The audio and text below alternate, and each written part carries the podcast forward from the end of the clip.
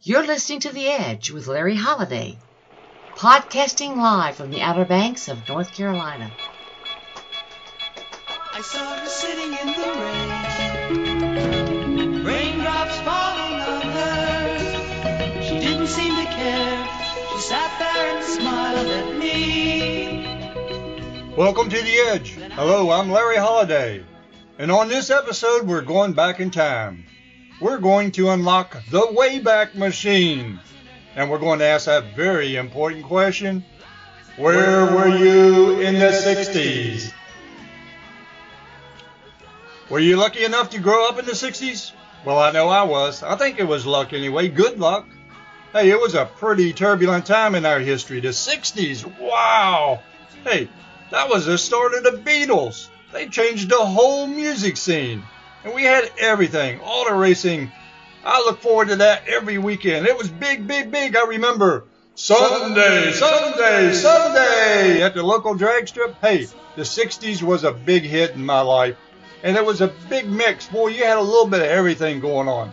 It was a good time, a bad time, and sometimes it was just a complete mess.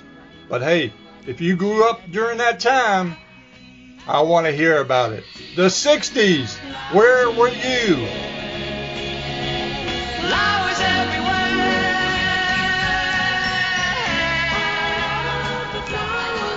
I don't know just why. She simply caught my eye. We're going to the phones now, and we've got on the line Danny Miller. Danny Miller was a friend of mine. I grew up in the 60s. We played in a local band together, and uh, he's going to share some of his 60s inspirations and stories. Let's bring him on right now. I got Danny Miller in the studios now of uh, The Edge. Uh, you know, I'm sure you were very young when the 60s started. So let's start at the very young, you know, at the start of the 60s. What, when did you first realize, hey, this is exciting. Something's happening here. I like this. When did, when did that all begin?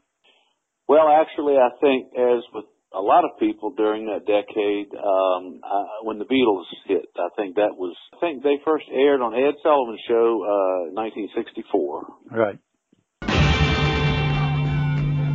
It's been a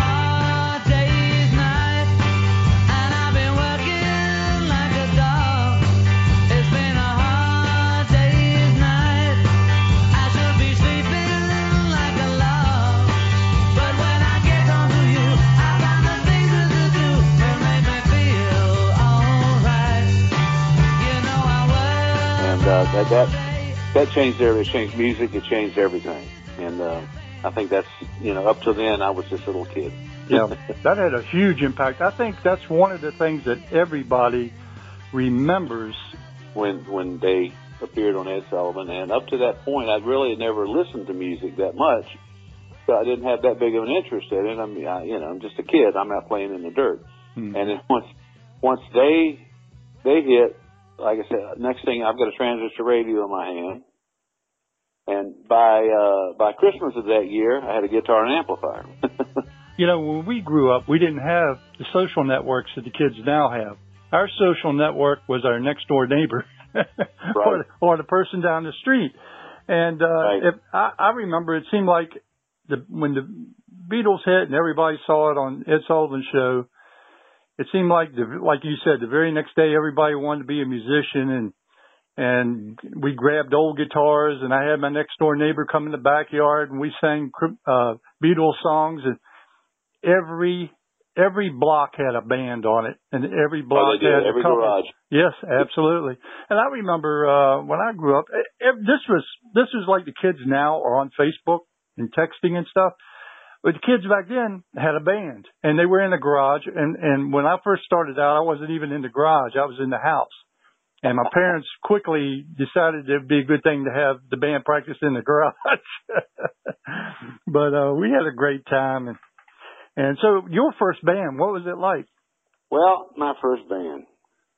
We were uh, a bunch of kids who had no clue what we were doing. Uh, we met in school, and one one led the other. If, if someone managed to master a chord, they couldn't wait to share it with the other, and uh, or master some little three note run. Oh boy! Uh, and we uh, we were the garage band. I mean, that that's where we play. That's where we practice. We even held our own little dances in uh, one of my friends' garages. Um, we hung Christmas lights to decorate the thing, and Wow. uh, we invited over and we asked where we played. And back then, you know, not having, not knowing what you, what you were doing, you listen to a song and, like for example, I, I played, uh, I started on a guitar, but I played either rhythm or bass, depending on the song. If the song had a really interesting bass part, I wanted to play bass. If it wasn't, then I would strum a chord. oh, is that right? You were you were multitasking, as they say nowadays. the '60s, I was multitasking Yeah. Well, just, to stand out. You know, yeah, you didn't. yeah. So you didn't want to play the you didn't want to play the drums. I knew a lot of guys that wanted to play the drums because it seemed like the girls liked the drummer. I wasn't coordinated enough for that. when I got my guitar, um, my mom bought me two albums. Learn to play guitar with the Ventures. Remember them? oh yeah, I sure do. Well, these, I mean, these albums were fantastic. I mean, it it had a booklet that came with it that showed you all the notes, all the strings. It showed you the different notes going up the frets. Mhm. It shows you how to make chords, uh, and it had each album. I think four songs attached to it, like Pipeline, Walk Don't Run. Yeah, yeah. And well, hey, that was a, that was a lot of those action. there, you those know? were the big songs of the of the garage bands. Because guess what? You didn't need a singer. If Right. you just had a guitar player and maybe a drummer, or, you didn't even need that. If you had another guitar player, you could play a song. We're good to go.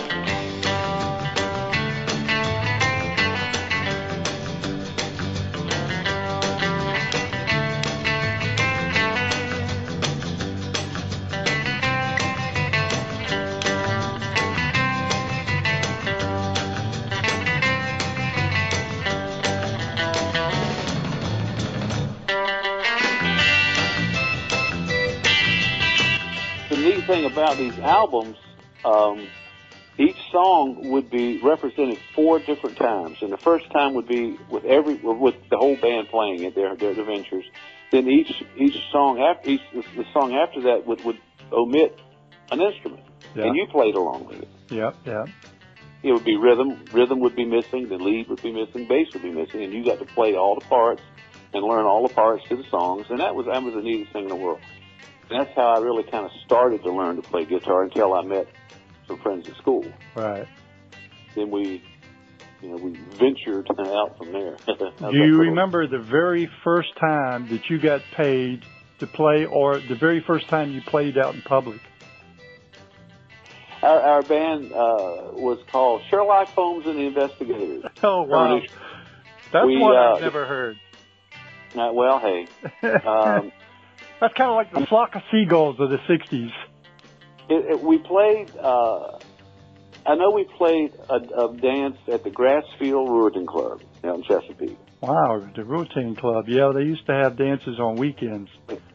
700 miles out in the middle of nowhere.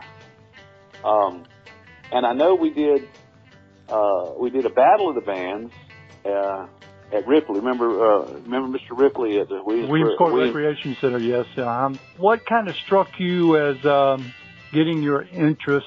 Like when you were in 1964, you were 12 years old and you were starting to, you know, get into your teen years and stuff like that. What happened there? What what did you find interesting about that decade then?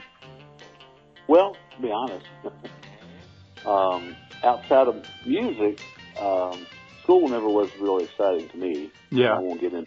School band, you could have been in that. I could have, and and you know, everyone, I guess, um, I think it was fifth grade is when they test your musical aptitude. Most, most musicians, I think, fail that test. After my little garage band experience with with the investigators, I joined a band. Um, How was Doctor? How was uh, how was Doctor Watson? Who was he? he was. Yeah, he was. uh He was all right. Um I joined the band, and I'm sure everyone remembers the Offbeats. Offbeats. Yes, indeed. And we were. They were. I mean, they were already together. They were a band, and and our drummer's mother was our manager, if you want to call it that. And uh a drummer's sister actually was my girlfriend, so we had a, quite a connection there. Mhm. But we, she knew they they knew Mr. Ripley very very well, and uh, we used to play. I don't, I don't know if you remember. He had a um, I don't know what they were called. It was it was a, a group that they had rifles and they did all the Oh yeah, fancy uh, twirling and all this. um, yeah. The well, they had some girls that did twirls. They called it the Riplettes or something like that. When weren't they called the But they Riplettes? had rifles. Yeah. Uh, well, I don't remember. I do remember the guys with the rifles, but the girls had batons, didn't they? Okay, well these, these were the rifles, and Mhm. of course they weren't real rifles, but Right. Those were We the guys. Those were the cadets that were always in the parade and did the, Yes. the drill team. we the drill team. Yeah, there it is.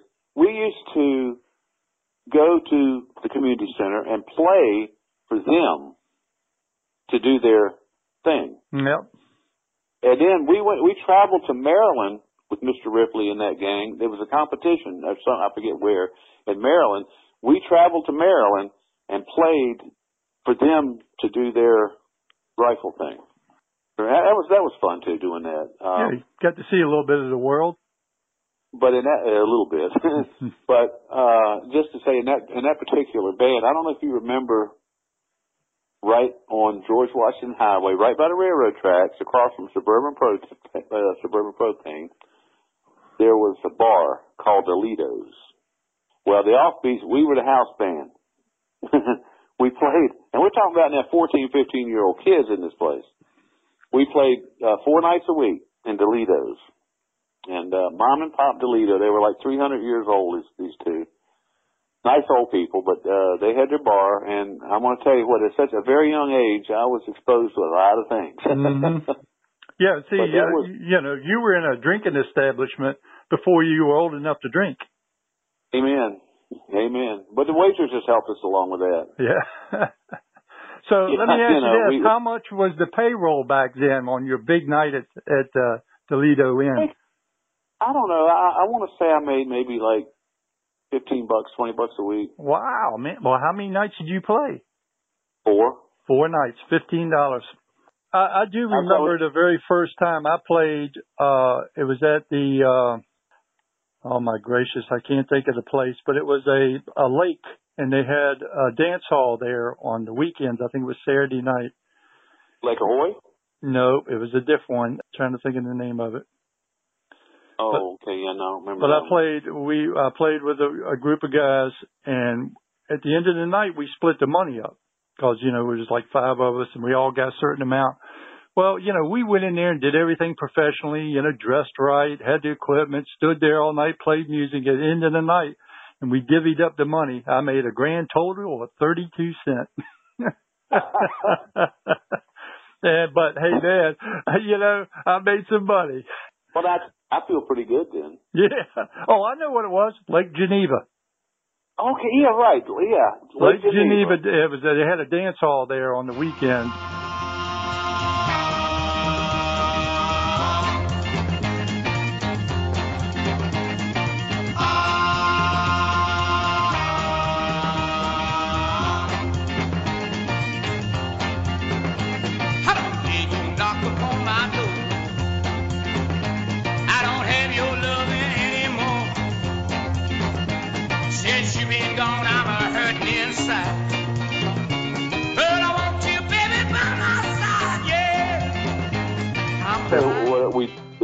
Offbeats we played uh, right just uh, up the street from me. There was a little grocery store, Dixon's Grocery. Yeah, And, I um, remember that. You probably did if you Yeah. if you ever down Canal Drive name at all. sounds, Did, your name sounds. Well, you know, I remember a big time. It was uh Rodman was, out there for a while, but the Dixie Drive-In was a big thing. That's where Oh, all yes, the sir. hot rodders. You know, I just used, used to love to go up there. You know, I'd I'd ride around with the guys that had cars. You know, and they'd come pick me up or whatever, and I'd ride up there and sit up there on the. They had curb service, and we'd sit out there and order something, hush puppies or something like that.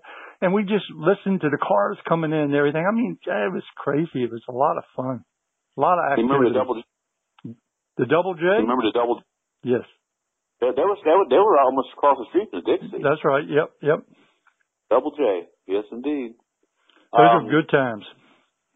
But we played just uh, we reason I mentioned Dixon's Grocery. Uh, of course, I knew them. Of grew up with them. I mean, I lived right down the street from them, and I mean, my mom we shopped there all the time because there was nowhere else back then. And my uh, our, our little manager in the offbeat, she knew Mr. Dixon very well, so he got us to come to the store, and he had he had built like a, a screened in area in front of right. You walk through the little porch to get into a store. So we sat up there and we played. Well, our pay was five dollars a man and a pack of cigarettes. That was our pay. well, look, five dollars cool. was a lot. Went a long ways back then. What? Uh, gas was uh, twenty some cent a, a gallon. Yeah, but I wasn't driving then, so I mean, five bucks was oh yeah, man, that was good. Yeah. And plus this the- is a career now. Plus a pack of cigarettes. Hey man, if he'd have thrown a Pepsi in, I mean, I just it, we'd have went over the top, you know. Yeah, yeah.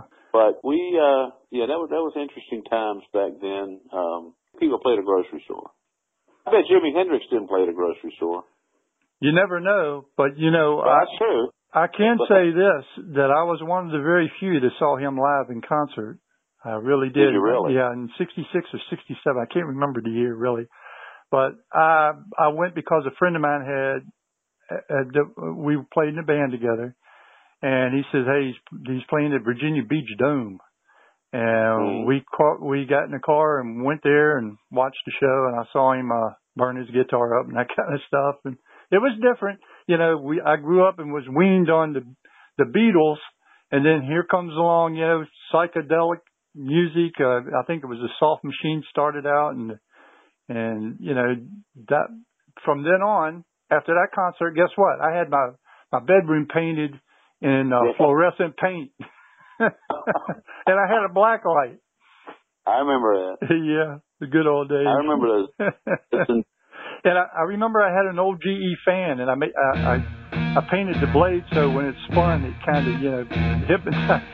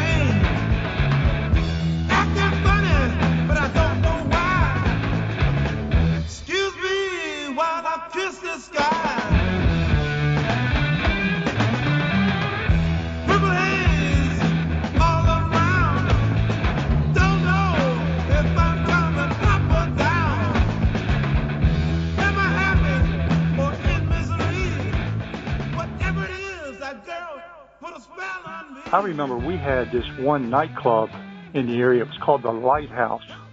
mhm. and everybody went there.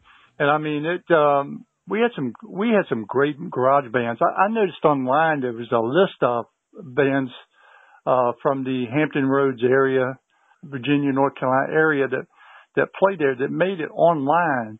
You know, bands like the Swinging Machine, the Rondells. Uh, I mean, just tons of bands.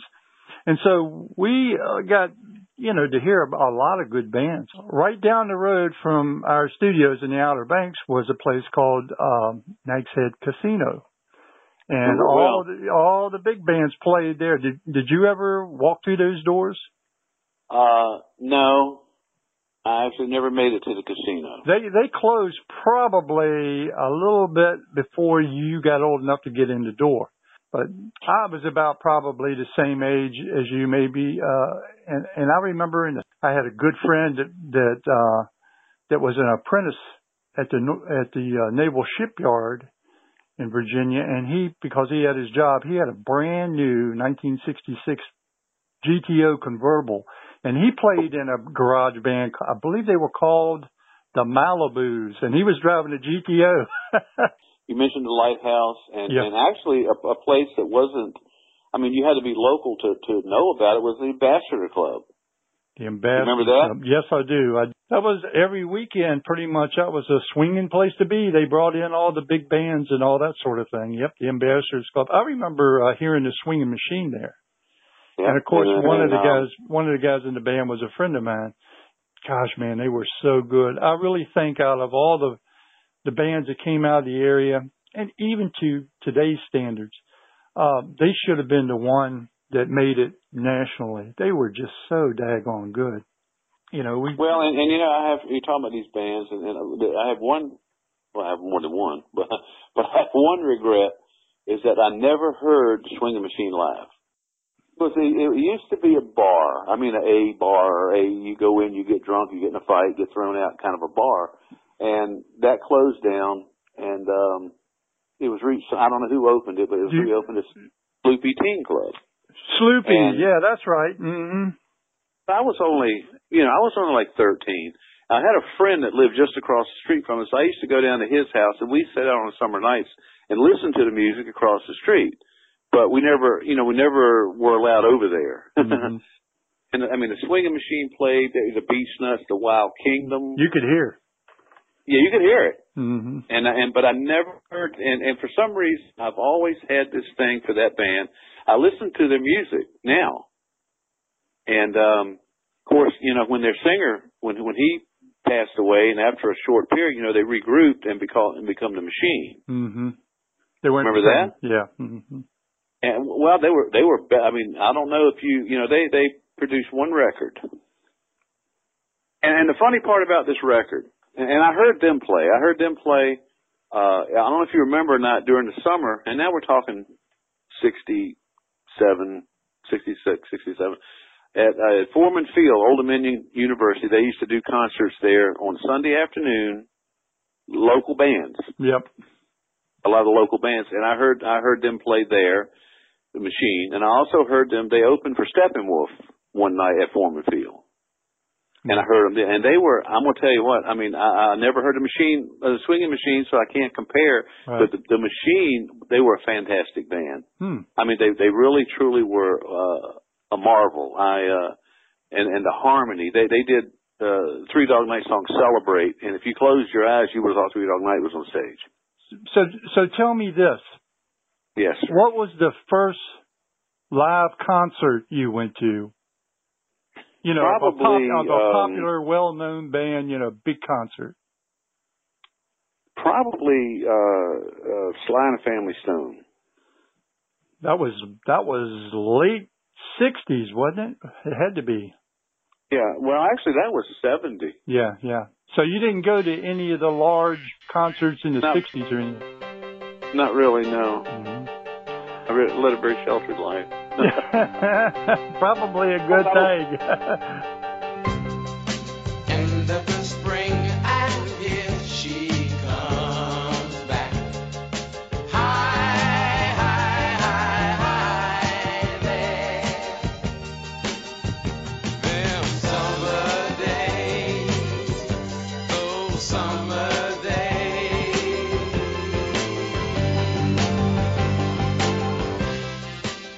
I remember, uh, I remember the Woodstock deal. You know, I wasn't really interested in going. You know, a lot of people says, "Oh, you know, how could you not?" But no, I wasn't.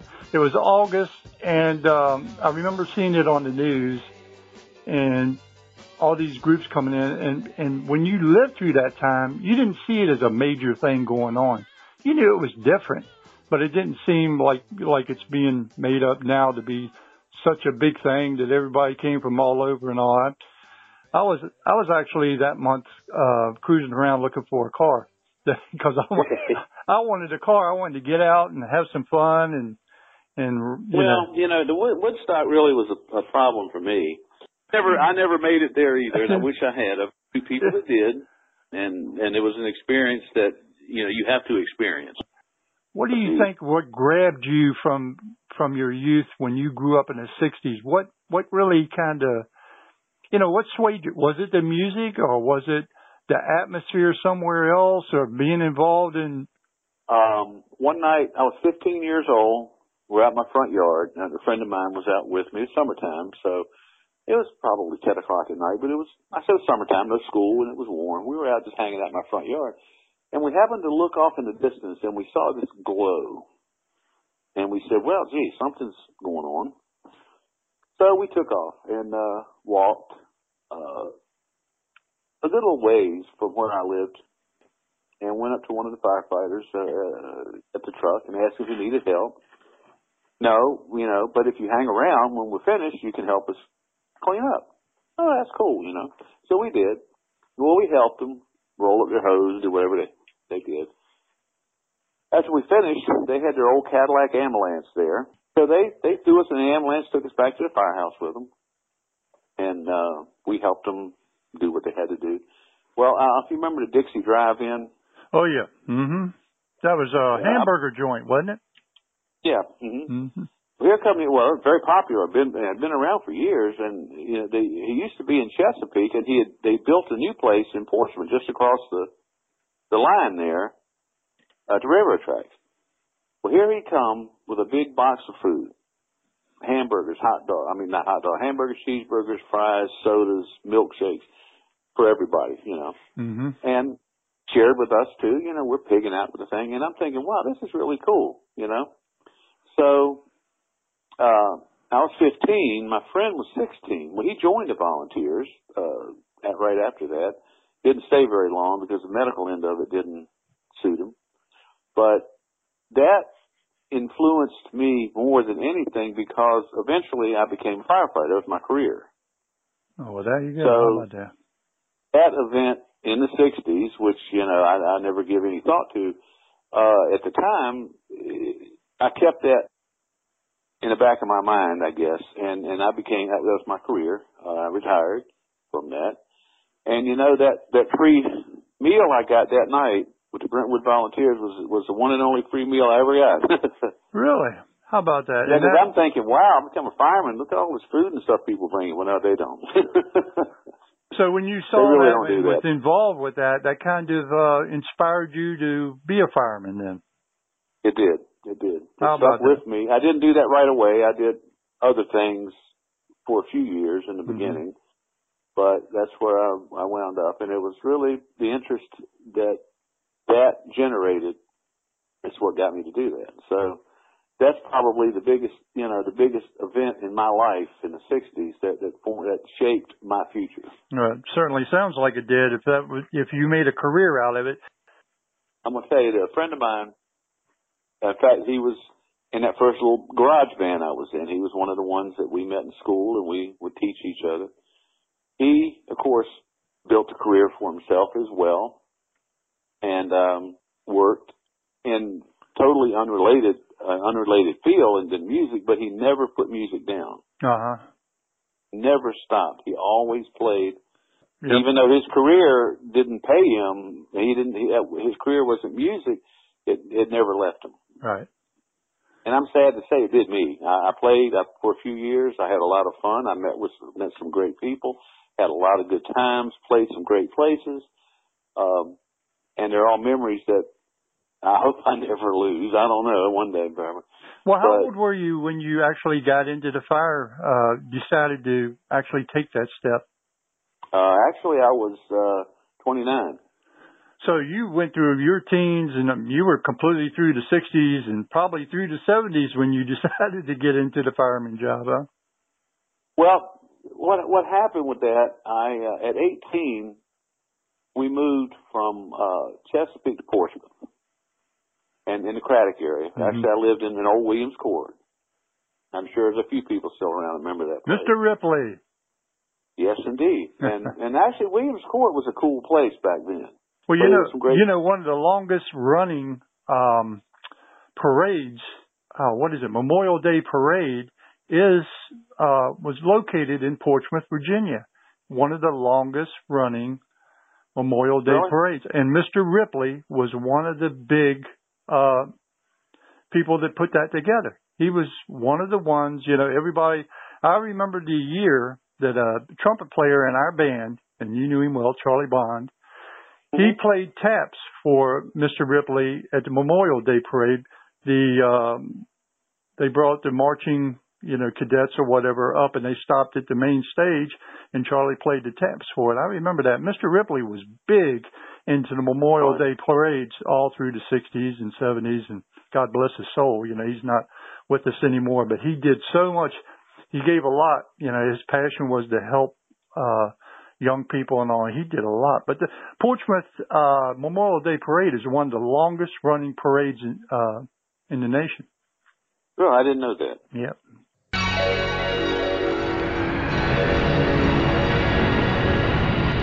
We've got to interrupt into this program as the Wayback Machine is out of power right now. We're plummeting back to Earth.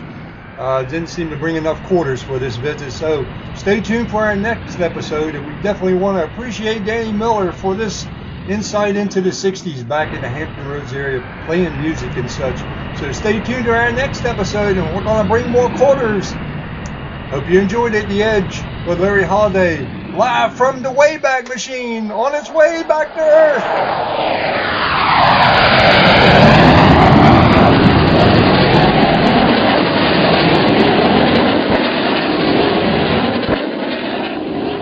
You've been listening to an interview with our guest this evening, Danny Miller from Lynchburg, Virginia, retired firefighter and ex-bandmate, going way back in the 60s, discussing some of his uh, inspirations and experiences of the 60s. We'll continue with Danny Miller on another episode, but for this one, we're off out of the Wayback Machine is plummeting back to Earth. So, pick up the next episode where we discuss more with Danny and we have a few more guests that'll be going into the Wayback Machine. So you're going to enjoy it. The 60s on the edge with Larry Holiday.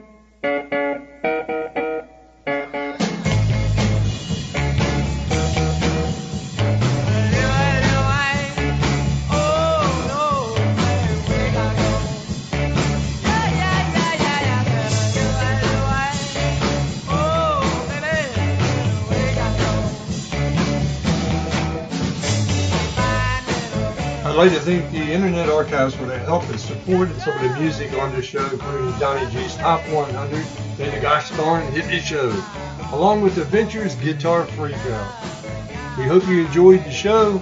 Please tune in for more from the Wayback Machine, The Edge with Larry Holiday.